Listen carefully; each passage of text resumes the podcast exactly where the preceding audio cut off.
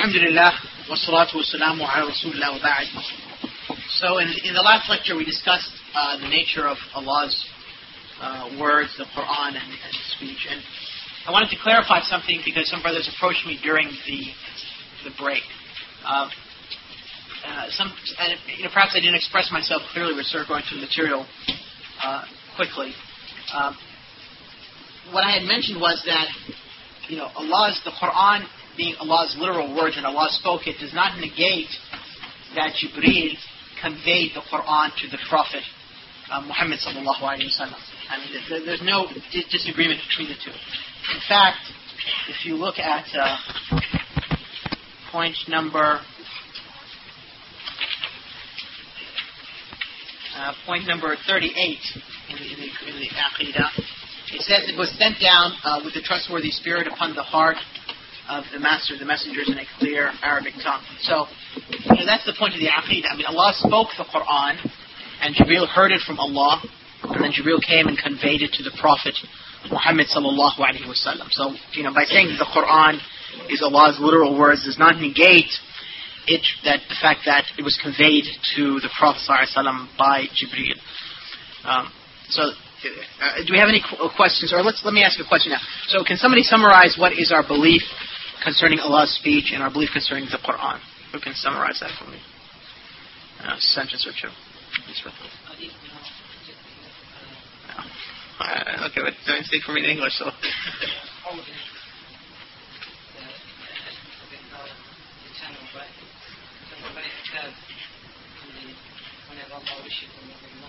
Okay, but but also more more more more basic concerning what we believe concerning Allah's speech, yes, brother.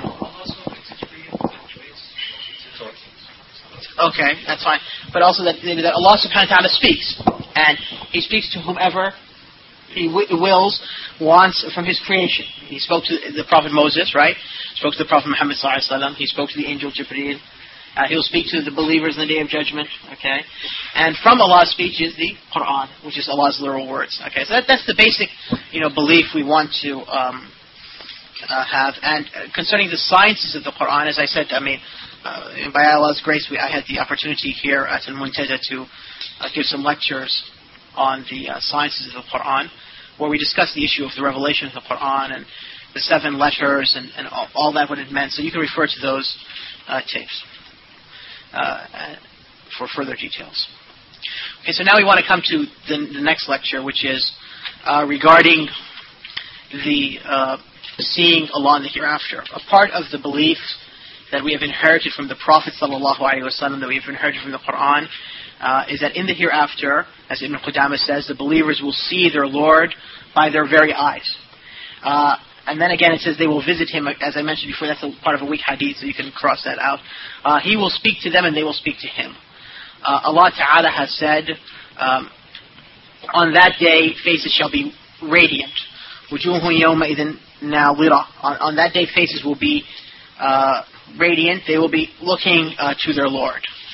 And Allah Subhanahu wa Taala said concerning uh, the unbelievers, "Kalla," um, that indeed, no, indeed, that on that day, regarding their Lord, they will be veiled. An Rabbihim mahjubun, that they will be veiled from Allah Azza wa So if the disbelievers will be veiled, they'll have a hijab, so they will not be able to see Allah. It, it indicates, right, that the believers will be will be able to see their Lord. Because otherwise, why would Allah Subhanahu wa Taala say as a as a point of condemnation above the unbelievers that they'll be veiled from Allah Azza wa I mean, if the believers are also veiled from seeing Allah, then there would have been no difference. So why criticize the kuffar regarding that matter. So that's an indication that, as Ibn Qudamah said, that since Allah veiled those who are in the state of His displeasure from seeing Him, it indicated that the faithful who are in the state of His pleasure shall see Him. Otherwise, there would have been no difference between them.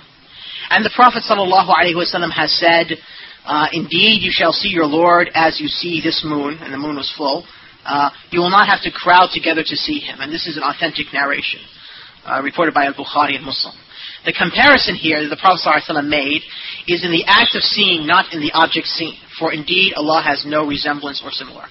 So, in other words, um, the, the, comparison when the Prophet ﷺ said, you know, verily you shall see your Lord on the day of judgment as you see this moon, uh, Allah, the Prophet ﷺ wasn't trying to say that Allah is like the moon. But rather, that in the same way that you see the moon f- clearly during a night when it's full, okay, in the same way you'll see Allah subhanahu wa ta'ala clearly. And there are nothing will obscure, you know, your, your seeing of Allah subhanahu wa ta'ala. Uh, and so that, that is what the, um, the hadith means. And uh, so, so the point of our belief is that, you know, this is something which, uh, you know, we should hold and we should believe that we will see Allah in the hereafter. And in fact, this is the greatest blessing, or among the greatest blessings of the hereafter.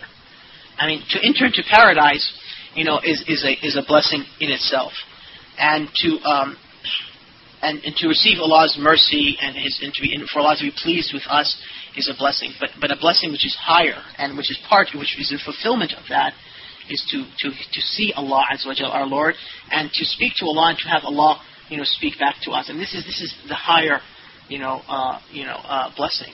Uh, and that's why the Prophet ﷺ used to say in a hadith reported by Ahmed that you know I, I, I ask of you a shawq ila liqa'ika that you know that, that burning desire to meet you okay and I ask of you the blessing of seeing you in the hereafter uh, so to see Allah Azza wa Jalla is a great blessing indeed and you know I mean that's all I wanted to discuss about this point of the Aqidah so we have a lot of points so we can talk about I mean um, here the importance of this is outside the Aqidah, but it's beneficial, so we want to I mean, spend some time with it.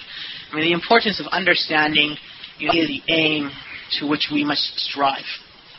You know, Allah subhanahu wa ta'ala in the Quran says, وَفِي ذَلِكَ فَلْيَتَنَافِسِ الْمُتَنَافِسُونَ And regarding that, meaning the hereafter, let those people who, you know, who strive and who, you know, who, who seek to, to win something, let them work towards that.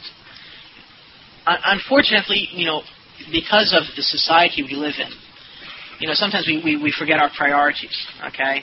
I mean, you know, in this society, uh, uh, in a capitalistic society like here in the United Kingdom or in the United States, um, the highest value is to be a, a producer and a consumer.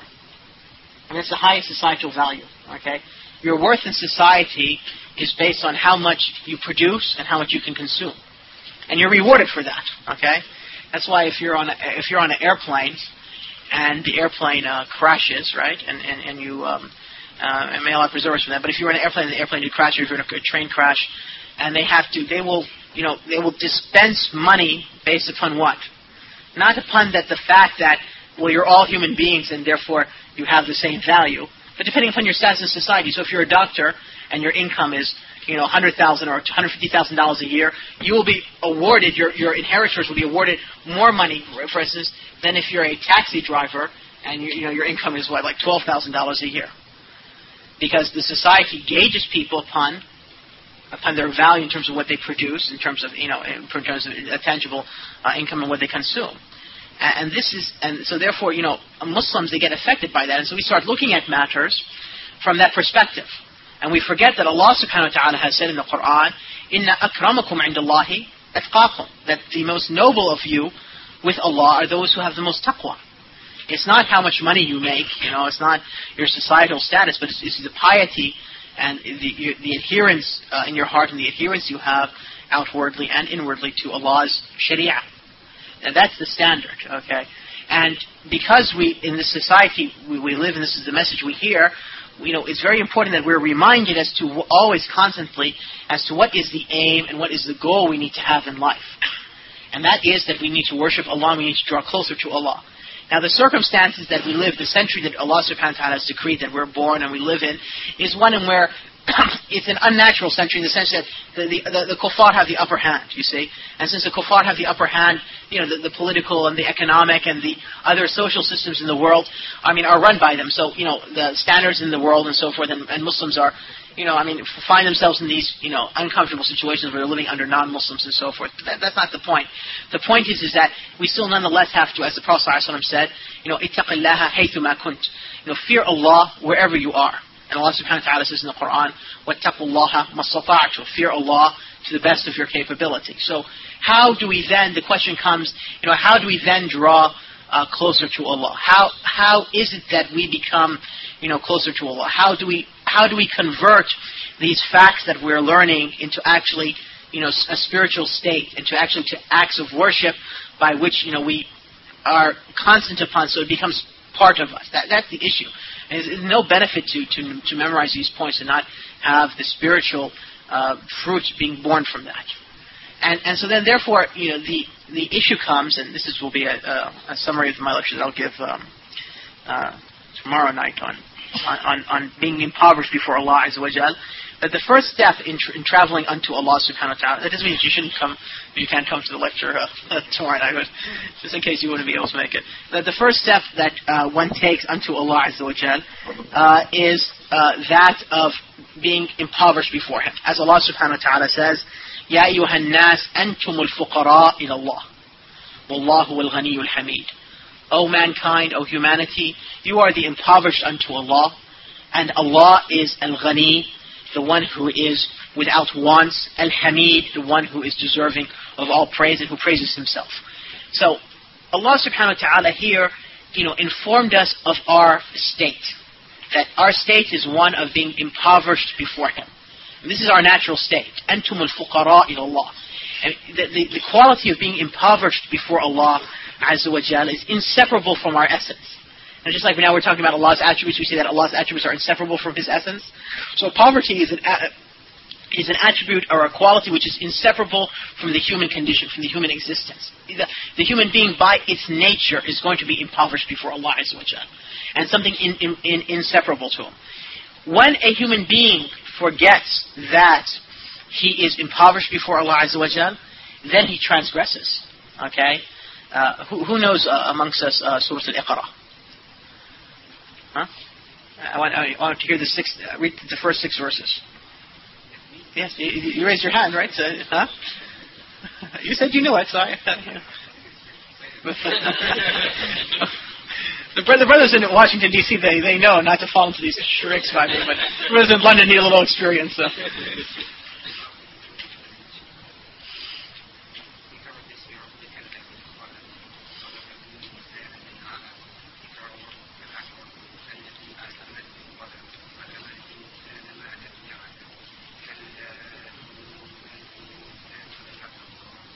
in the next verse? Okay, so this is the point. Allah subhanahu wa ta'ala said, Kalla innal insana layabha. That indeed the human being will make tughyan, will overstep his bounds. Why? He sees himself self sufficient. In other words, he forgot that he's faqir unto Allah. And and so when, when human beings forget that they're impoverished before Allah Azza wa then they transgress His boundaries. And that's why transgression against Allah Azza wa is greater in this modern age than has been in ever, any other time in human existence. I mean, kufr, you know, I mean, denial of Allah's existence and the flaunting of Allah's commands and transgression against other human beings is more severe in this century, in this modern age. Why? Because human beings find themselves more self-sufficient in this modern age than they have in, in previous times. I mean, in previous times, when it was when your daily existence was difficult, right? And people had to struggle, and life was more precarious. You know, you're on the edge whether you're going to, you know, and so forth. Then people, you know, felt they, they realized their weakness because they would face it every single day. But now, because Allah Subhanahu wa Taala has opened upon us all these bounties and blessings, I mean, you don't have to draw water from a well anymore. You don't have to worry about your daily food uh, you know, I mean, clothing and uh, of, of, of fine types, uh, shelter, warmth, you know, protection from the cold. And these things are, which you know, a century ago, a century and a half ago, I mean, people were, were would struggle with these. These are things are no longer an issue for us, right? We can't imagine, you know, what I'm saying. Uh, if I don't know if you've ever had experienced a blackout. You know what I'm saying? But if you ever experience a blackout where the power goes down, I mean, you find yourself helpless all of a sudden because you know, it's something which you're you're not used to that to be without electricity just for an hour or two. You know, how am I going to survive? You know, so so as a result, when human beings you know have experienced this, they therefore they feel self-sufficient. So when they feel self-sufficient, as Allah Subhanahu wa Taala has told us, as the brother recited for us, uh, may Allah reward him those ayats. Right? What does he do? He, he oversteps his boundaries. Okay. But the but the point is that we have to remember that we are faqir unto Allah Azza wa and impoverishment before Allah Azza wa Jal is of two types. Uh, one form of impoverishment before Allah Azza wa Jal is, is the natural impoverishment which, which is uh, an aspect of, or, you know, is not separable, let's say, instead of saying an aspect, is, is inseparable of the fact that you are created by Allah Azza wa Jal. In other words, because you're created by Allah Azza your existence is dependent upon Allah Azza and so therefore you're faqir unto Allah Azza This is not praiseworthy, because in this you and the, and the, and unbelievers are the same. I mean, there's nothing praiseworthy in that. Uh, in fact, you are the same with that with all living creatures, and also all non-living creatures, all inanimate objects, are all impoverished unto Allah in the sense that Allah brought into existence and keeps its existence, and if Allah was not to keep into existence, it would no longer exist. But then there's another type of impoverishment, which is the impoverishment which is the voluntary impoverishment that a person takes. And that is when you submit unto Allah Azza And so therefore the first the person who is the most impoverished before Allah is the person who is the most submitting unto Allah. So therefore, the most impoverished person before Allah Azza wa is uh, is the Prophet Muhammad. And impoverishment before Allah Azza wa does not mean that one is does not have wealth, as some people expect. Some people think that in order for you to be, you know, impoverished before Allah then therefore you need to be poor, you know, and that you need to, you know, have tattered clothes and you need to um, you know, have no money in your pocket and, you know, have no food to eat and, you know, have maybe no home and, you know, so forth. That doesn't mean that you're impoverished before Allah Because look at Sulaiman and look at Dawood, two prophets of Allah Azza wa who yet were given, I mean, Sulaiman was given, uh, you know, property and, and, and, a dominion which no human being has ever had and no human being can ever have, and yet he was impoverished before Allah Azza wa and yet there might be a person who you know, has no clothes on his back and has no shelter above his head and no food in his belly, and yet he is in his heart among those people who are the most least impoverished to Allah, the most transgressing against Allah Azza wa But because Allah didn't decree for him to have the means, his transgression might not appear. But had the means come to his hands, he would have had it. And so therefore, you know, to be impoverished before Allah does not mean that.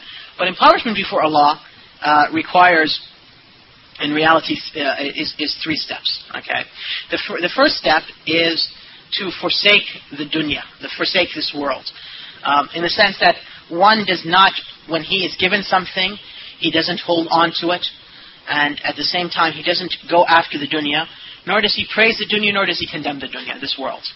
Uh, what does that mean? Well, in the sense that if you, if, if Allah subhanahu wa ta'ala, if you realize that you're Allah's servant and Allah created you, and whatever comes to you is by Allah's decree, then you, you give it because you know that this is not your property. It's, you are just put as a custodian in charge of it.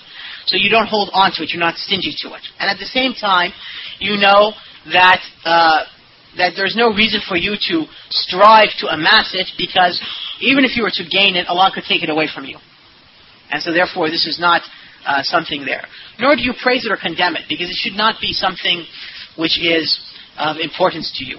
Uh, and you know, sometimes people condemn the world and condemn those who are indulging the world, not because that their hearts are free from the passions of this world, but because it is out of jealousy because they have not been given that in this world.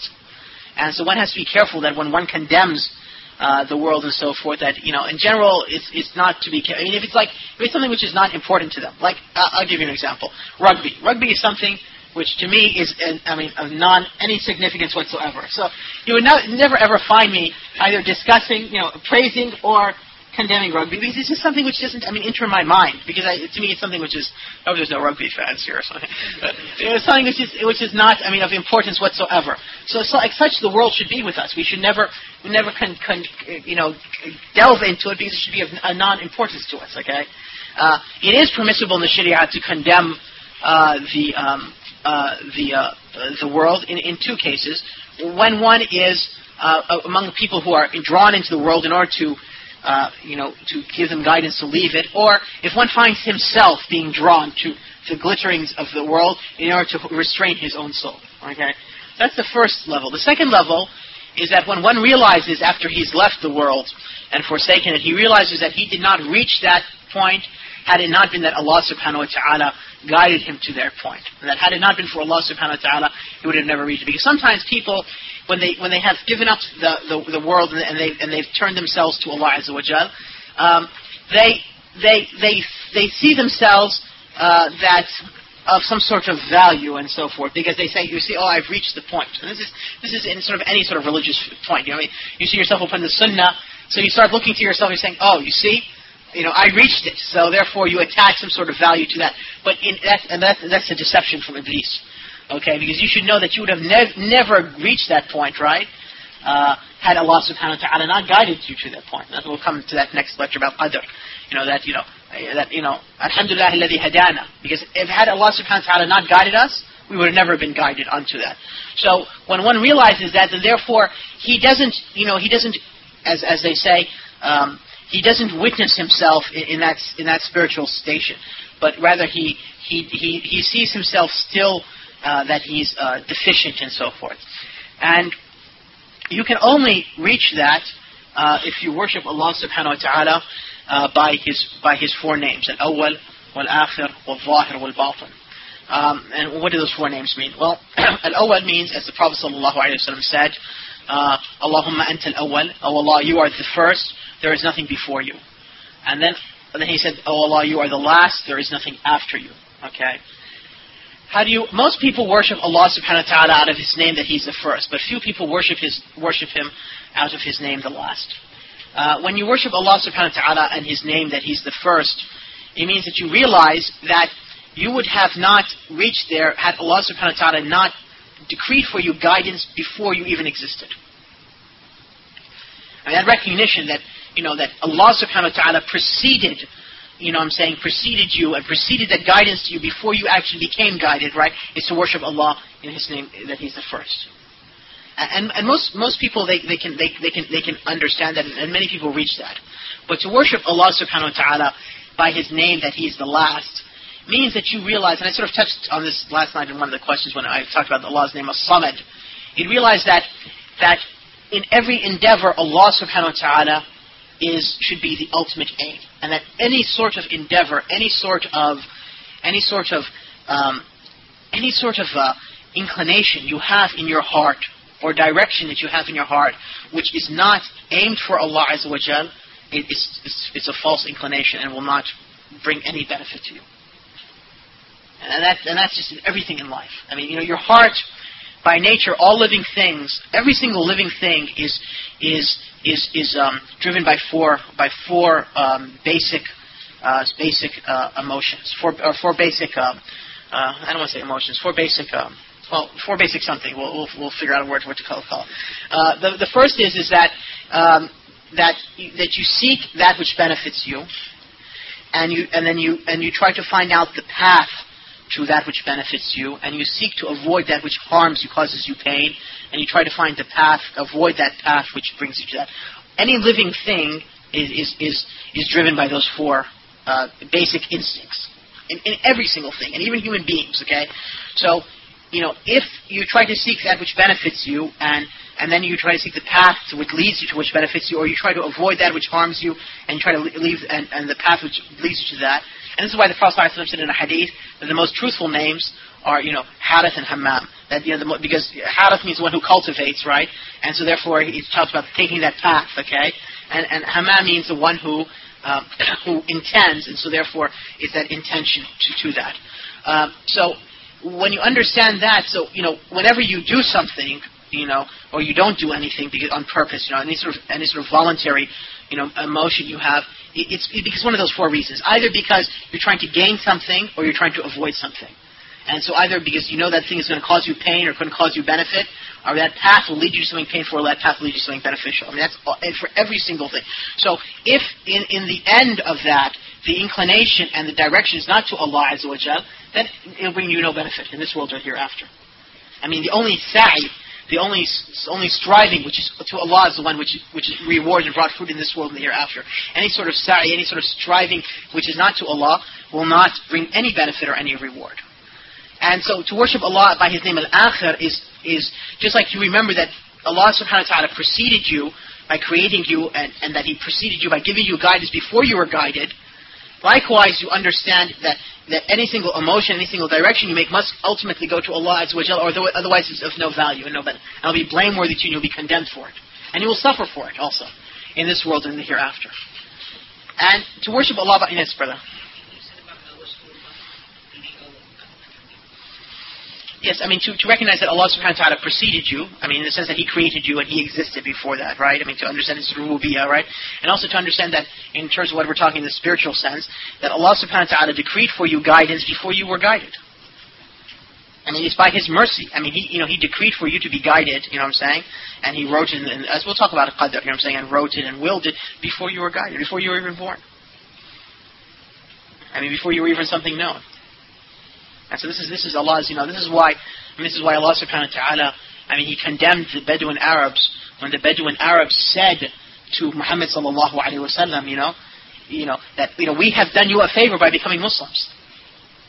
In the end of Surah Al-Hujurat, you know, what did Allah Subhanahu wa Taala say?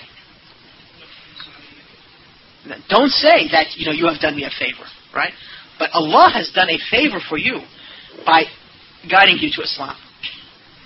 So, you know, and, and even to see the word favor doesn't really express the, the Arabic, I mean, word, because the Arabic word minna, you know what I'm saying? It means when you give somebody something and, you know, you give it to him and, and he is in a, state where, you know, you give it to him and you show it to him that he's given it to him. It's a pure blessing and favor to him which he has nothing, you know, I mean, didn't deserve it and, and so forth, you know. So it's a pure gifting, uh, a gift and grants.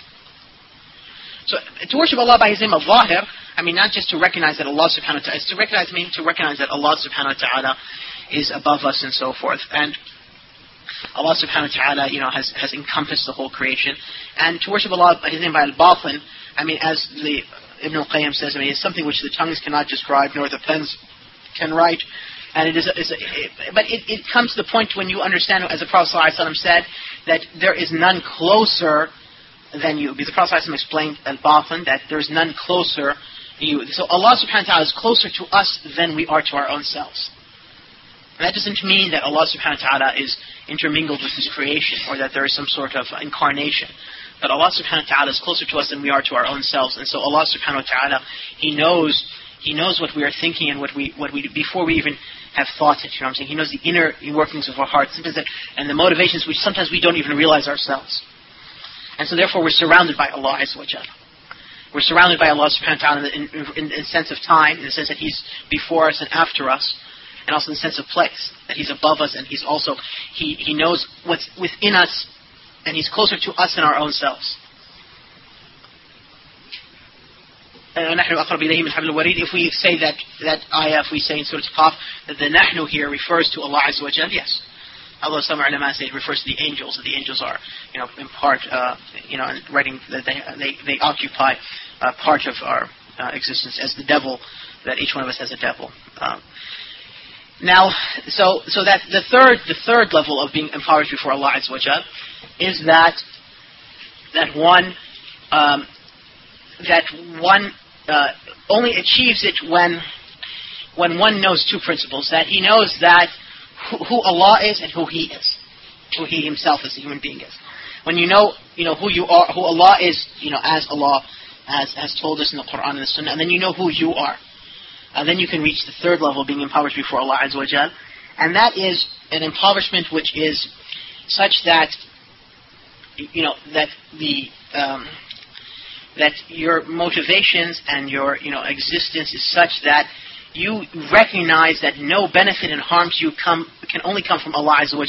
So you no longer see within the, um, in the causes and effects, you no longer see the causes which lead something to you. I mean, for instance, most of us, I'll give you an example. Most of us, I mean, we think and the way we act, right, is that we attribute the, the cause of something. Even if you were to ask a Muslim, if I was to say to you, well, who brings you your sustenance, right?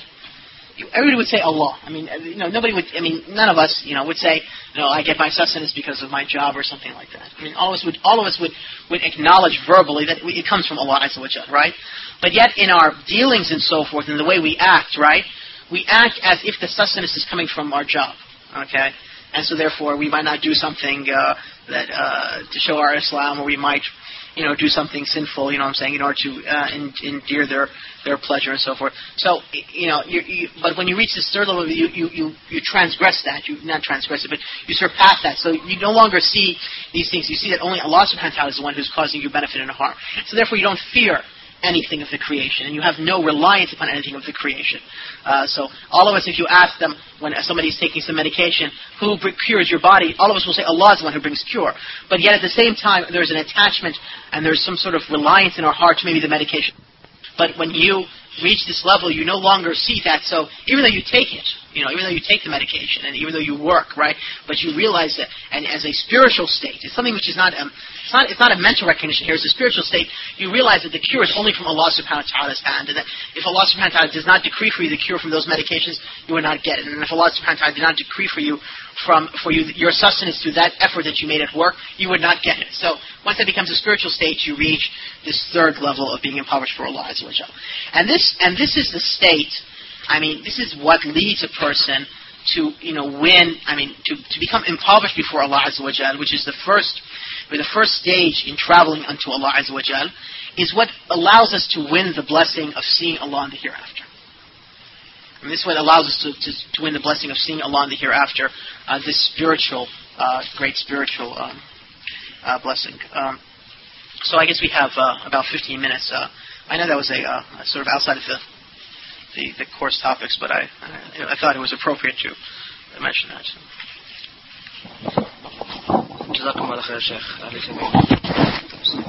Um, as usual, we'll give priority to questions written down. Um, if we've got time after that, inshallah, we'll take questions from the floor. Um, the first question is, is it praiseworthy to seek for natural progress or promotion in, in your job? And is that counted as striving for the world? Yeah. Well, it depends on what your the purpose of your that you work for. I mean, you know, if you use your job as a means to strengthen your worship of Allah Azza wa I mean, in other words, if you say, well, you know, I work, and so therefore, if I have more financial independence, I can make Umrah more often. I can give more charity. I can, you know, support uh, Muslim causes. I can protect my family and, and, and provide for them. You know, I'm saying in a better way. This is an act of worship. So to, to seek an increase in Allah's bounty is, is, is, is praiseworthy in this in this sense because you, you're seeking an increase in Allah's bounty in order to use that to worship Allah better, right? But if you seek increase in Allah's bounty and you seek progress in your job in order for you to raise your status in society or in order for you to increase in more wealth, then it's blameworthy. Because the Prophet ﷺ said that there are no two hungry wolves sent among a flock of sheep, which can cause more destruction than a man's own craving for status and wealth, meaning to his religion. So, you know, so this is the hadith. So I mean, it depends what's the motivation here. I mean, the motivation is to be able to worship Allah better, then it's okay. The motivation is to increase your status and wealth, then it's something which is blameworthy. Okay, alhamdulillah, we're getting a lot of questions, but I'm going to give priority to the topic, inshallah.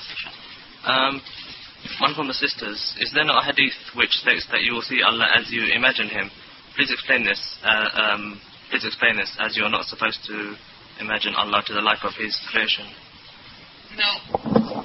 I'm not certain of a hadith which says uh, you will see Allah as you imagine Him. Um, but it is, you know, well, and you're not supposed to imagine Allah as. Yes, you're not, as we mentioned, as we studied in the Aqidah, that Ibn Qudamah said that, you know, whatever concept or imagination you have of Allah, then know that Allah is not like that. So, I mean, however you imagine Allah subhanahu wa ta'ala, Allah subhanahu wa ta'ala is, is not like that.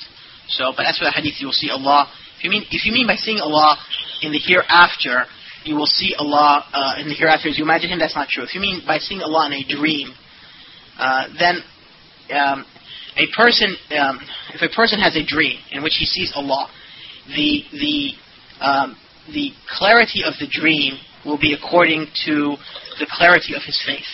And that is why the Prophet ﷺ said in the hadith of At-Tirmidhi that he saw Allah in a dream and he saw Allah subhanahu wa ta'ala in the best surah, in the best in the best appearance. So because the faith of the Prophet ﷺ is the most correct faith and the most clear faith. But if your faith has, if your iman has some sort of um, uh, weakness in it or has some sort of confusion in your aqidah, then you might, in a dream, you know, see Allah, you might see a man, or you might see a cross and so forth, and you know, be deceived to that because of uh, if you're if you're a mushrik, you know what I'm saying, and if you're a believer, you know, you might see something which is confused based upon that. So, I mean, I don't know if that's what the sister was when she meant by seeing Allah, but that's what comes to mind.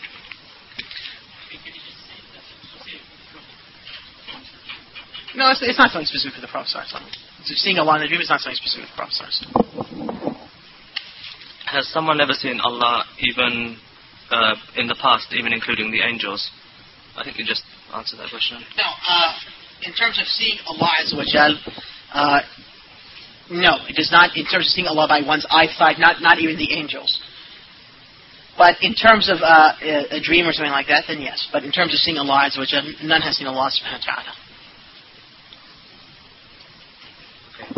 Um, in one of, in a hadith it states that when a believer believes uh, correctly, Allah will become the eyes with which he sees, the hearing with which he hears, and so on. Some people take this too literally. Please explain this hadith. Is it true that Allah can give uh, some people knowledge of the unseen? Well, yes. Um, uh, first of all, I mean, what, what, how does the hadith begin? The hadith says that, that Allah subhanahu wa ta'ala says that my servant uh, does not draw close to me with something which I love more than that which I have obligated upon. And my servant continues to draw close to me with the voluntary acts until I love him. And when I love him, I become the eyes by which he sees, and, and, and, the, and, the, hearing by which he hears, and the hand by which he reaches. And, and that's what the hadith mentions. It doesn't mean that Allah subhanahu wa ta'ala uh, becomes his eyes and his hearing and so forth, so Allah. But it means that, you know, that because he's reached this level of worship, Allah subhanahu wa ta'ala protects him so that he therefore when he sees, he only sees by that, you know, which is pleasing to Allah and when he hears, he only hears that which is pleasing to Allah And when he walks, he only walks to that which is in obedience of Allah subhanahu wa ta'ala. And when he reaches out and he, you know, or, or, withholds his hand, he only does so in that which is in obedience to Allah subhanahu Like Al-Hasan al-Basri said, you know, by Allah for, I, I, I said for 20 years or 40 years, I have not spoken a word or withheld from speaking a word or taken a step forward or restrained myself without first thinking, is this, you know, in the pleasure of Allah or not? So when a person reaches this level of ihsan, you know what I'm saying, then Allah subhanahu wa ta'ala has preserved him in that sense. Um, can some people have knowledge of Allah subhanahu wa ta'ala, give knowledge of the unseen? Um, you have to understand the unseen is two types. There's that which is known as you know, the, the unseen, al-ghayb al-mutlaq, and there's also al-ghayb al-muqayyad. There's the, the, the absolute unseen, which only Allah subhanahu wa ta'ala knows. And then there's the relative unseen, which is unseen but then becomes from the seen. So, for example, um, if a person has a true dream, okay, you have a true dream that, oh, I had a dream that so-and-so will marry so-and-so, okay? That's something which, you know, Allah subhanahu wa ta'ala, if it's a true dream, you then and then so and so does marry so and so, right? So you were, you know, this was made apparent to you, but this was from the unseen before it occurred. But once it occurred, it was no longer from the unseen. You see, all right? So, uh, and so uh, in that sense, yes. I mean, some people can, you know, have knowledge of the future. Um, but it can also happen to unbelievers. I mean, it's not an indication of one's spiritual state because in Surah Yusuf, we find out that Pharaoh had a dream concerning the imminent um, um, famine which was going to occur in Egypt. But Fir'aun was, was an unbeliever. Pharaoh was an unbeliever. But yet he had a true dream.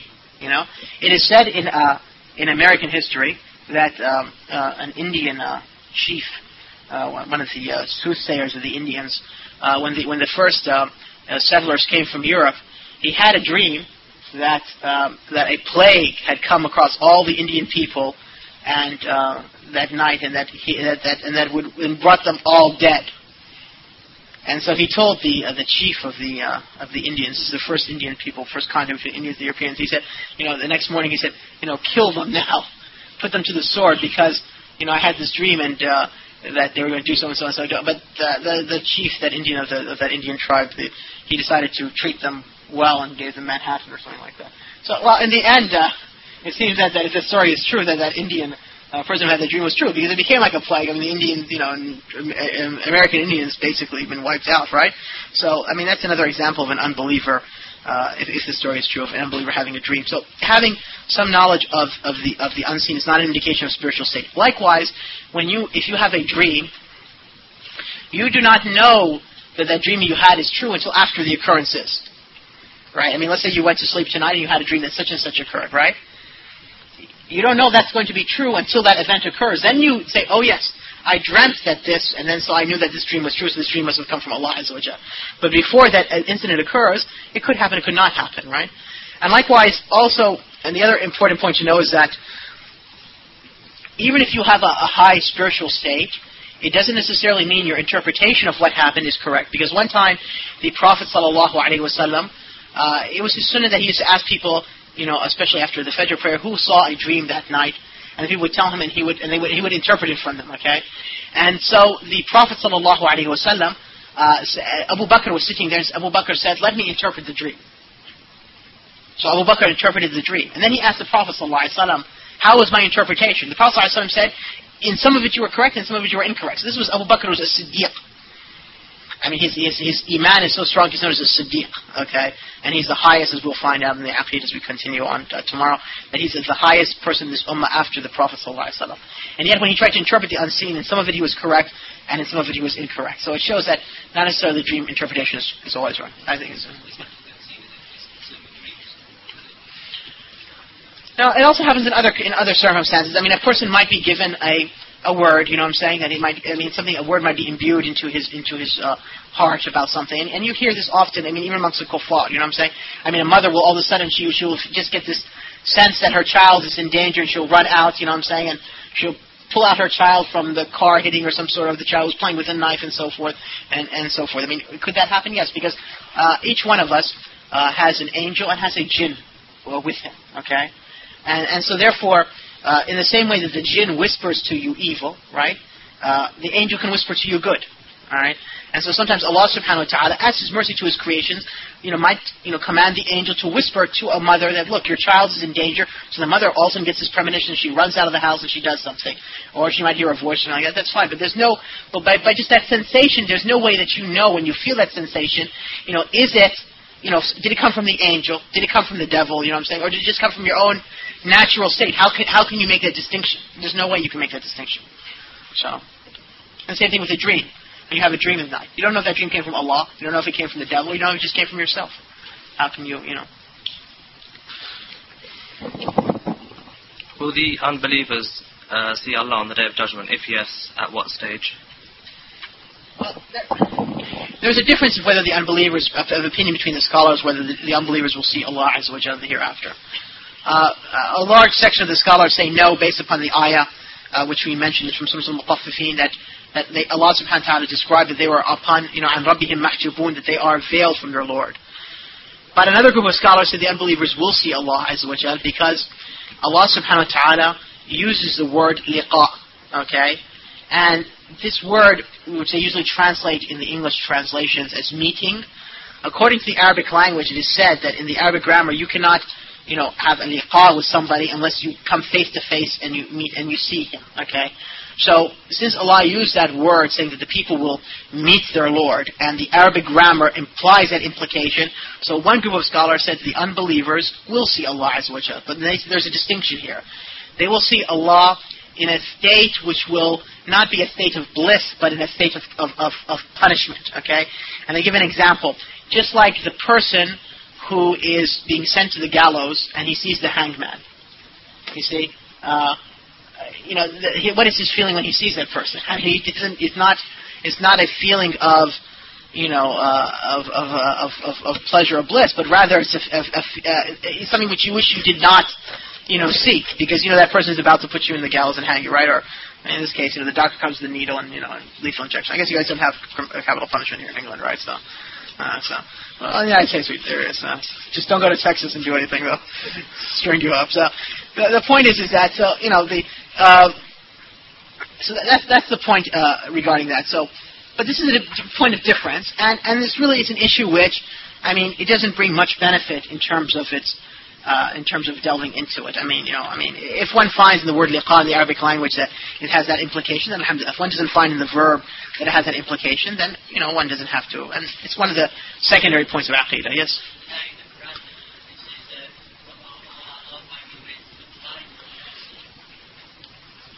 But that doesn't necessarily mean that that's for all the unbelievers. You see what I'm saying? I mean, that ayah where Allah subhanahu wa ta'ala said that whoever um, you know, goes against, um, uh, who turns away from, from his guidance, Allah subhanahu wa ta'ala will give him ma'ishatan dhanka, a, a strict life, which some says in this world, some says refers to the grave, to the punishment of the grave. وَنَحْشُرُهُ يَوْمَ الْقِيَامَةِ أَعْمَى We'll raise him on the day of judgment blind. He will say, Oh Allah, why am I blind? You know what I'm saying? Well, so that doesn't, that's not necessarily that verse is applicable to all the kuffar. But it's a group of people who will be raised in the day of judgment blind. So, you know, it's just it, it, so it doesn't mean necessarily that every single kafir will be raised in the day of judgment blind.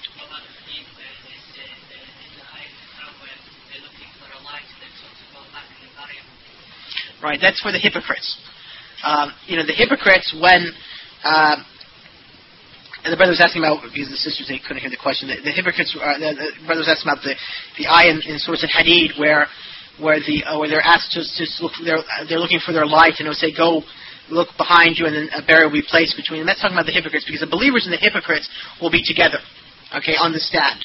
And all those people who who worship different deities will have been led with their deities you know, into the hellfire. So those who worship the idols, the idols will come and appear with them and lead them into the hellfire, and the Christians will follow, you know, a, an appearance of a devil, which will appear in the, in the, in the form of Jesus, and, and so forth. Now, the hypocrites, who apparently in this world were with the believers, right, will be with intermingled with the believers. When it comes time to cross over the sirat, over the bridge, okay? I mean, what, what leads you over this bridge, which is as long as the hellfire, and yet is as sharp as a sword's edge and thin as a strand? I mean, you know, hair of hair. I mean, typically, you know, if you try to, you know, walk on uh, a plank, you know what I'm saying, which is maybe six inches or ten inches wide, and, and there was no lights, you would fall because you wouldn't be able to know where you're, where you're, where you're, where you to place your foot. So how much more so when, when, when it's over the hellfire and it's so thin and so sharp, right? The light of your iman will lead you. You see, and so that's why some people will have, because of their iman being weak, they will only have light as, as, as if it's just like something glowing, like an ember. So they'll crawl, because it's all they, they can see and just lead them over. And they'll crawl over this thing. But other people who have much good deeds will pass over it. One The Prophet says that like the blinking of an eye, others like the flashing of lightning, others like a strong wind, and so forth. So the hypocrites, when they when they come time to cross, and they'll say, well, where, where is our light? Okay? The believers will say to them, you know what I'm saying, go get your light. So then a barrier will be placed between them. See? And so here, the, the true faith comes out from that, that hypocritical faith. And so then the barrier comes to them and, and they're sent to the hellfire. So this is this is how Allah subhanahu wa ta'ala is deceiving the hypocrites just like they try to deceive Allah in this world and how they try to deceive the believers. So Allah will deceive them until the last moment, you see. And so they'll think that they'll think that they're going to go along and yeah, they're moving it along, and then you see this will happen to them, the deception will happen to them. And may Allah subhanahu wa ta'ala preserve us from hypocrisy. Could you please repeat point 44, which part of the hadith was weak? The, the hadith that says, uh, while the Prophet ﷺ said, whoever recites the Quran and expresses it clearly, he has with each letter uh, recited from it ten good deeds, and whoever recites it and mispronounces it, he has with each letter a single good deed. Uh, that hadith in, in, in totality is weak.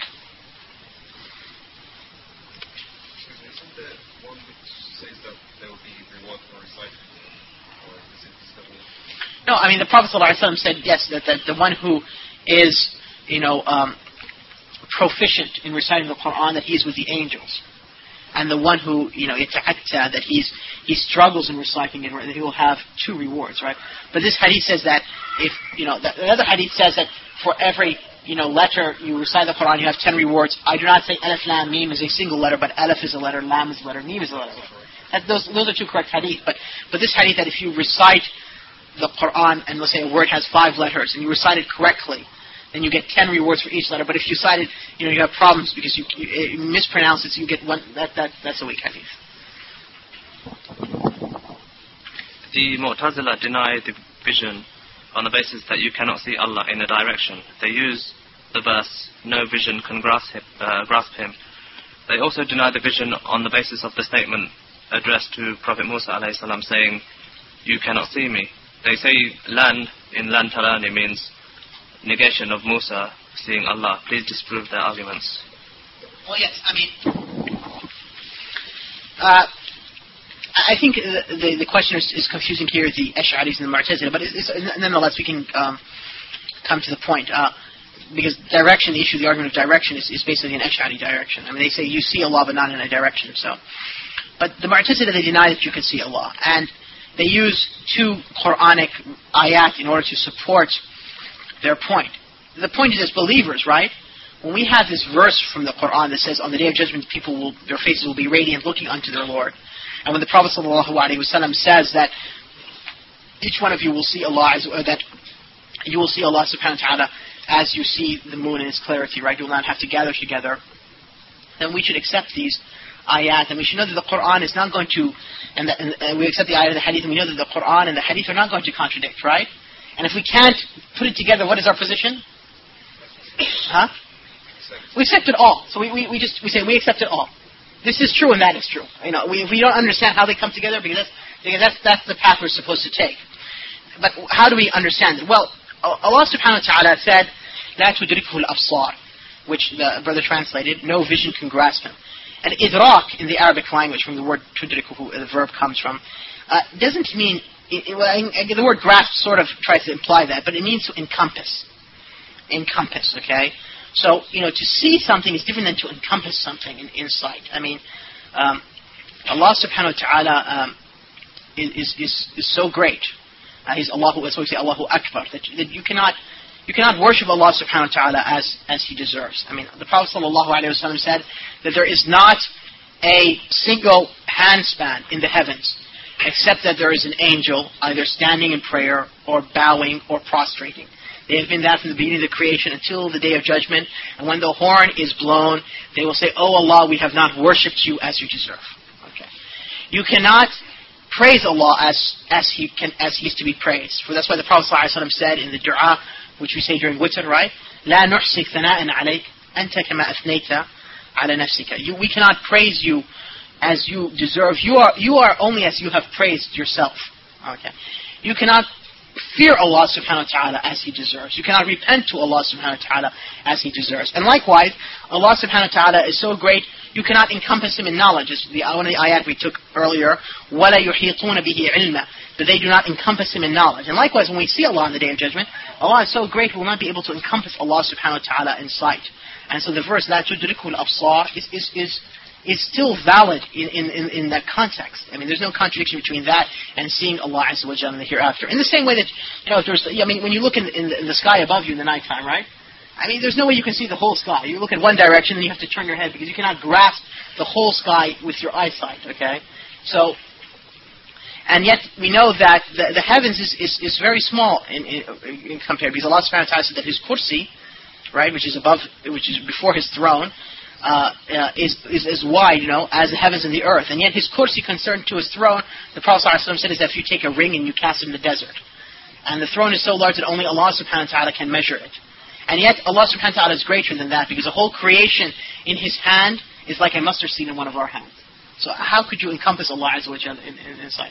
As far as the, uh, the statement of, uh, that Allah said to Musa, Lan tarani, you will not be able to see me, meaning in this world.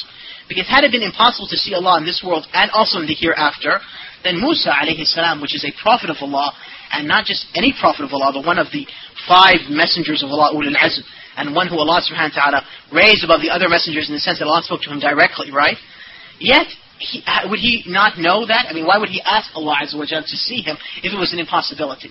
So it is possible to see Allah Azza wa but as the Prophet said, no, none of you will see your Lord until he dies. So it's something which, as so lan tarani, you will not see me, meaning in this world, not meaning in the hereafter. Uh, just two more questions, inshallah, so that we can have a quick break between now and the next lecture. Um, you said that it's all very well to read these lecture notes, but we will not really benefit until we make it part of our character. What are your suggestions for incorporating this new knowledge into our practical daily lives?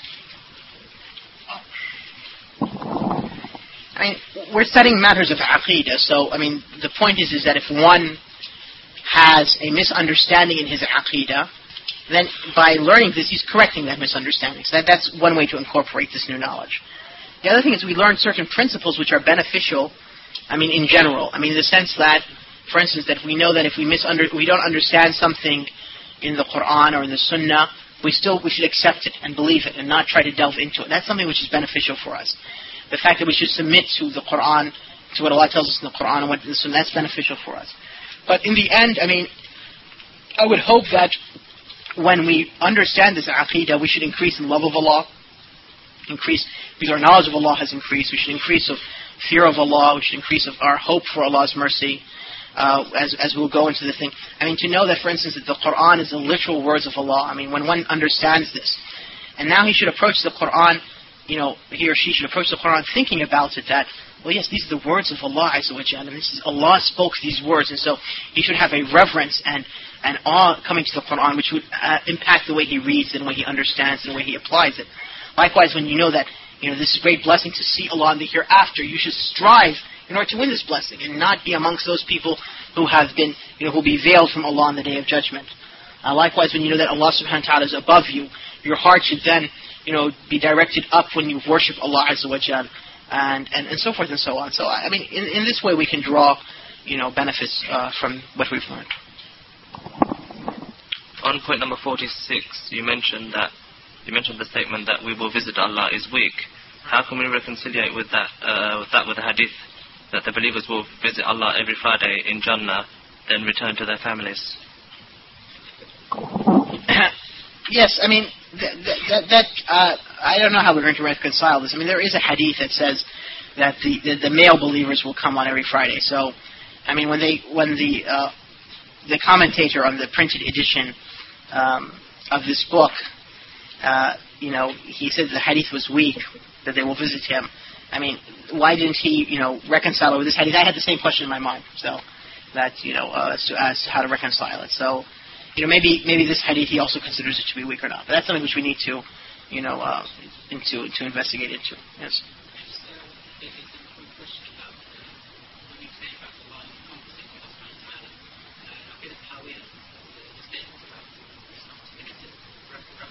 Uh-huh.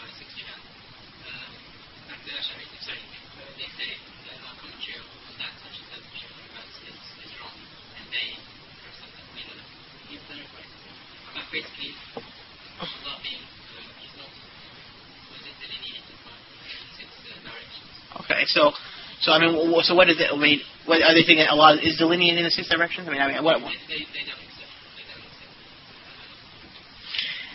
No, I know they don't understand the commentary, but I, I mean, I don't re- recollect. I don't personally recollect what what it is is that they that they find objectionable. But the point is, is that I mean, that we believe that Allah Subhanahu wa Taala. I mean, unless they find it objectionable because, well, I mean, even the, I don't I don't know what their argument is, but the point is, is that you know, Allah Subhanahu wa Taala. I mean, you know, Tahawi says in his creed, you know, he's not delineated by the six directions. In other words, Allah Subhanahu wa Taala is greater and he encompasses the creation. I mean, up and down and left and right and front and back, okay, which is the six directions, okay, is only in reference to two created beings. Only in reference to two. This brother is in front of me, this brother's to my right, this brother's to my left, the wall's behind me, the floor's underneath me, the roof is on top of me. These are in reference to all created beings, right? But the whole creation, the whole creation, the heavens and the earth and the angels and everything, I mean, is in Allah's hand like a mustard seed in one of our hands. So, I mean, there's no comparison here. So the, the issue of directions here is not even applicable to Allah subhanahu wa ta'ala. Okay, that's it for now, inshallah. Um, we will try our best to get all the questions answered by the end of the course. So if it hasn't been answered now, then inshallah it will be. Um, the next lecture is at 3.30, which is in 15 minutes' time. So please can we try to be back on time for that one. سبحانك اللهم وبحمدك اشهد ان لا اله الا انت استغفرك